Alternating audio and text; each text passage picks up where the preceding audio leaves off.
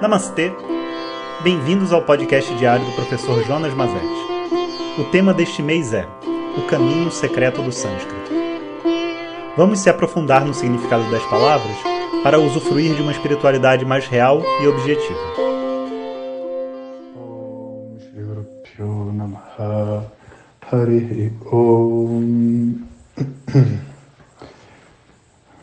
Bom dia, pessoal.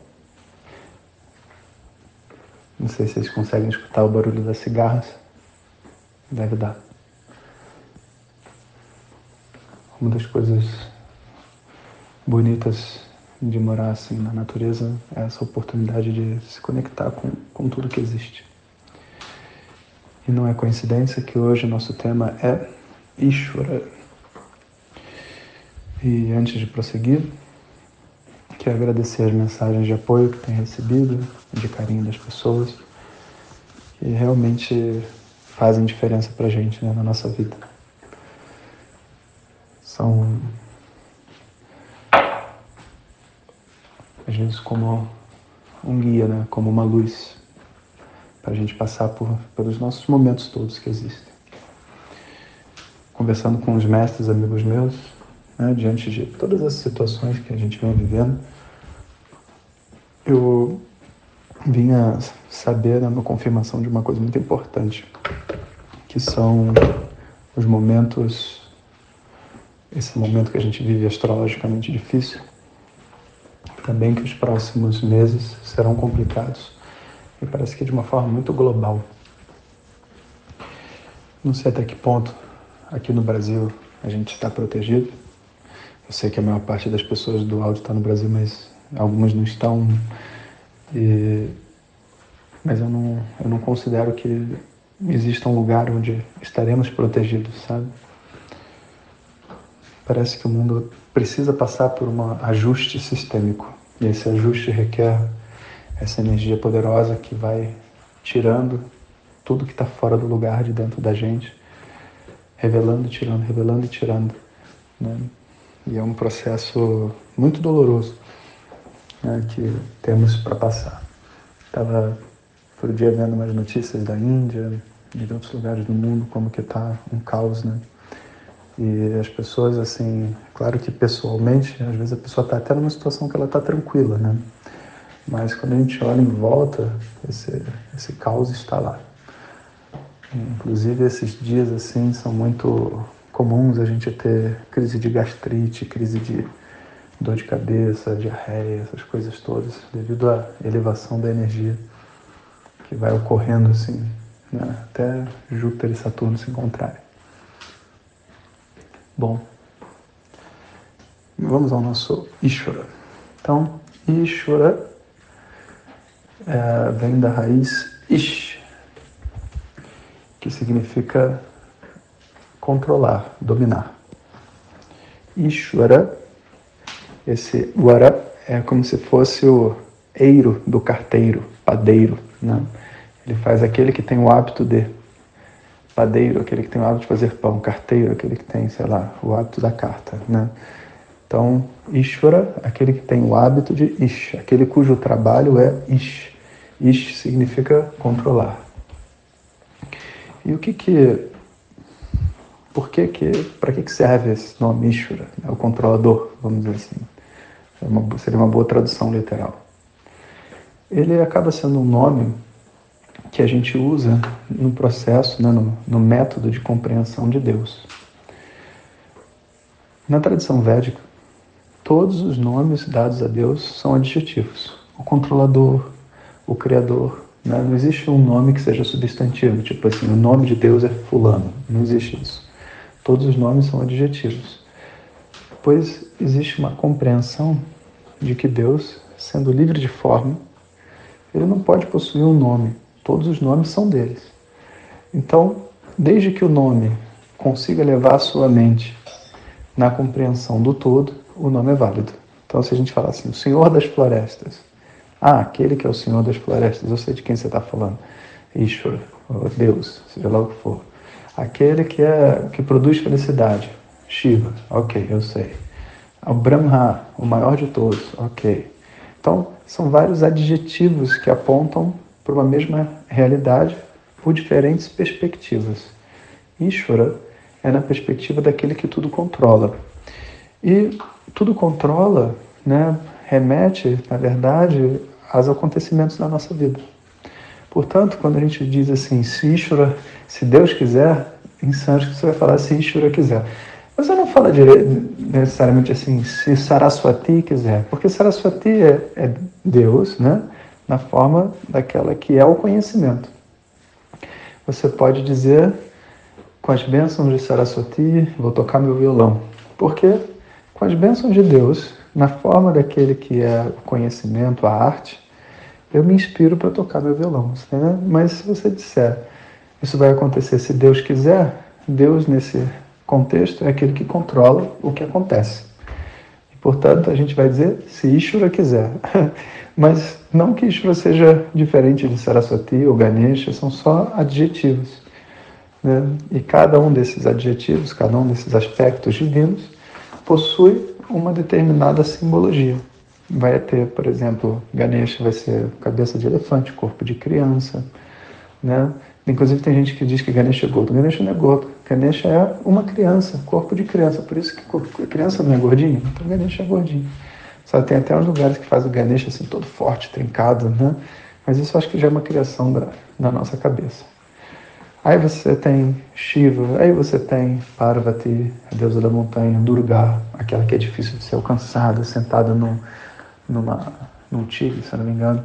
Então você tem assim é, vários símbolos que ajudam as pessoas a se conectarem com o divino. Então você pode se conectar com, por exemplo, a Mãe Divina. Né? Você não precisa falar o Pai do, do céu, você pode falar a Mãe do céu, a Mãe Divina. E aí tem um símbolo para, vamos dizer assim, aquele que não tem forma poder ser apreciado na forma da maternidade ou do filho, né? Krishna, Bala Krishna, Krishna pequenininho, forma de uma criancinha. É, enfim, então assim, você tem na tradição vários e vários símbolos que são usados para você se conectar com aquilo que não tem forma. E por que isso é importante? Porque a nossa mente ela só consegue se conectar com pensamentos. E pensamentos só podem existir com uma forma. O truque dessa história é você estar sempre flexível na forma, porque como a forma não é aquilo que é importante, você usa a forma como um trampolim. E uma vez que a conexão ocorre, não existe mais um apego àquela forma específica que você usou.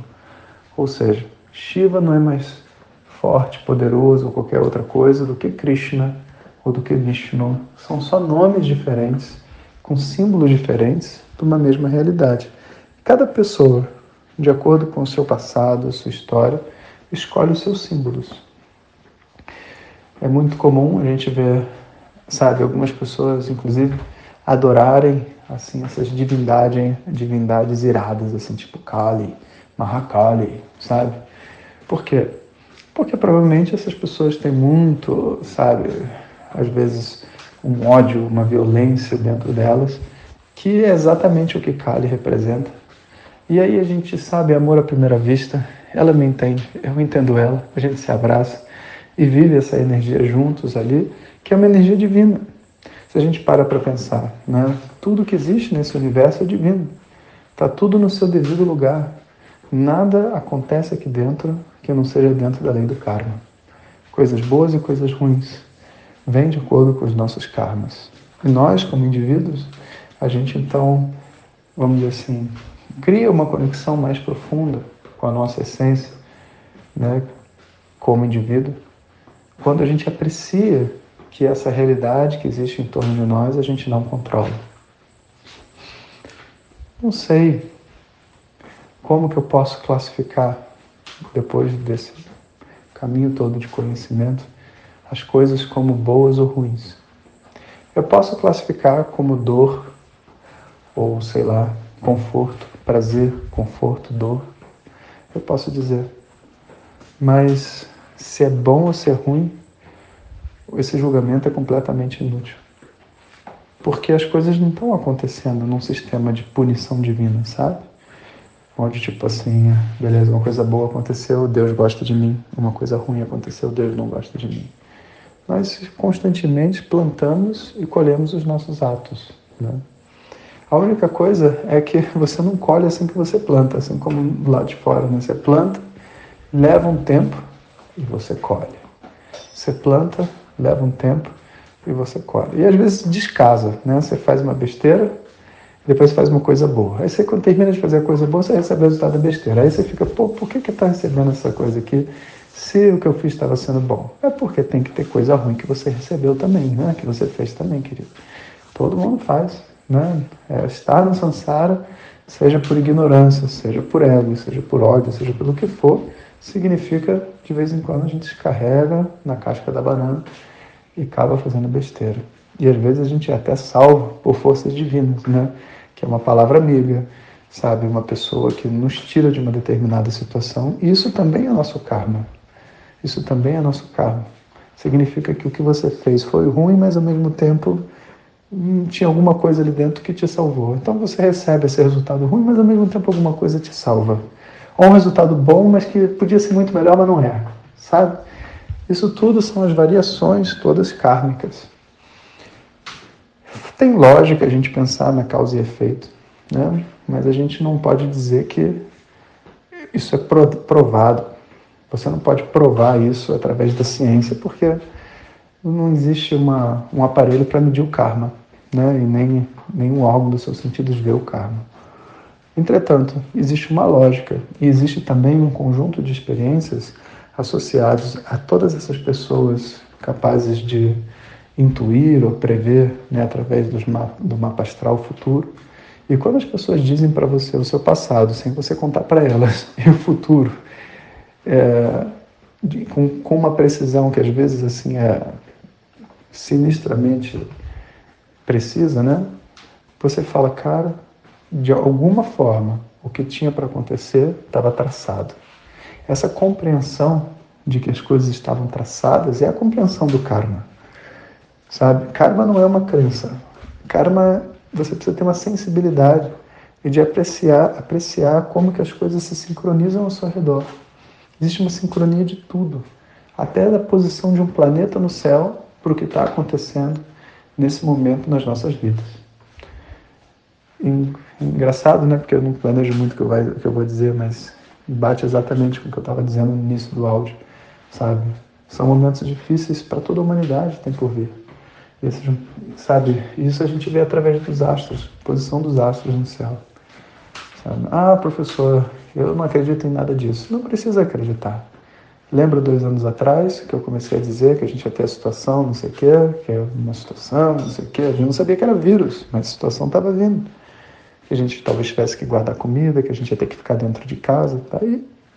E não é porque eu sou sinistro. Não, para falar a verdade, eu não sou bom nessas coisas. Conheço pessoas que são dez vezes melhores que eu e com elas eu me aconselho. Porque meu assunto é Vedanta, não é astrologia. Mas cá entre nós, sabe? Às vezes a gente erra três meses, um tempinho assim, porque a gente não, não é perfeito, mas está lá, acontece, né? E a gente precisa reconhecer isso. Então, a hora que a gente percebe esse karma e essa coisa que costura tudo, então a gente se abre para o entendimento de Ishvara, aquele que distribui os karmas, recebe os resultados da ação, interpreta e dá o karma. E de verdade, quando a gente é movido pelo nosso ego, pelo nosso senso de destruição do próximo, do próximo e etc., a gente vai pagar. E se a gente estiver com o coração limpo, fazendo uma determinada ação, ajudando o próximo, a gente vai receber. Mesmo que aparentemente nesse momento a gente não receba, sabe, porque a vida está difícil, a gente pode ter aquela convicção de que a gente está plantando um, futuro melhor para nós e para as pessoas em volta da gente. Isso é a compreensão de Ishvara. Isso é a compreensão de uma ordem cósmica. Isso é a compreensão né, de que esse samsara que está aqui, não então as coisas estão acontecendo ao mero acaso. É uma dança cósmica. É a dança cósmica do Senhor Nataraja, de Shiva. Sabe, se projetando e fazendo essa beleza que é o universo. Então, com essa apreciação, a gente pode aprimorar um pouco mais né, o nosso conceito de Deus dentro da tradição védica. Mas esse é um assunto tão, tão, tão profundo que eu acho que seriam 50 áudios para a gente falar sobre ele. Mas aqui nessa série do sânscrito a gente fica por aqui. Hariom. Obrigado por nos escutar. Saiba que através do nosso canal do Telegram, além dos podcasts e materiais extras, periodicamente recebemos perguntas diretas para o professor. Om Tat Sat.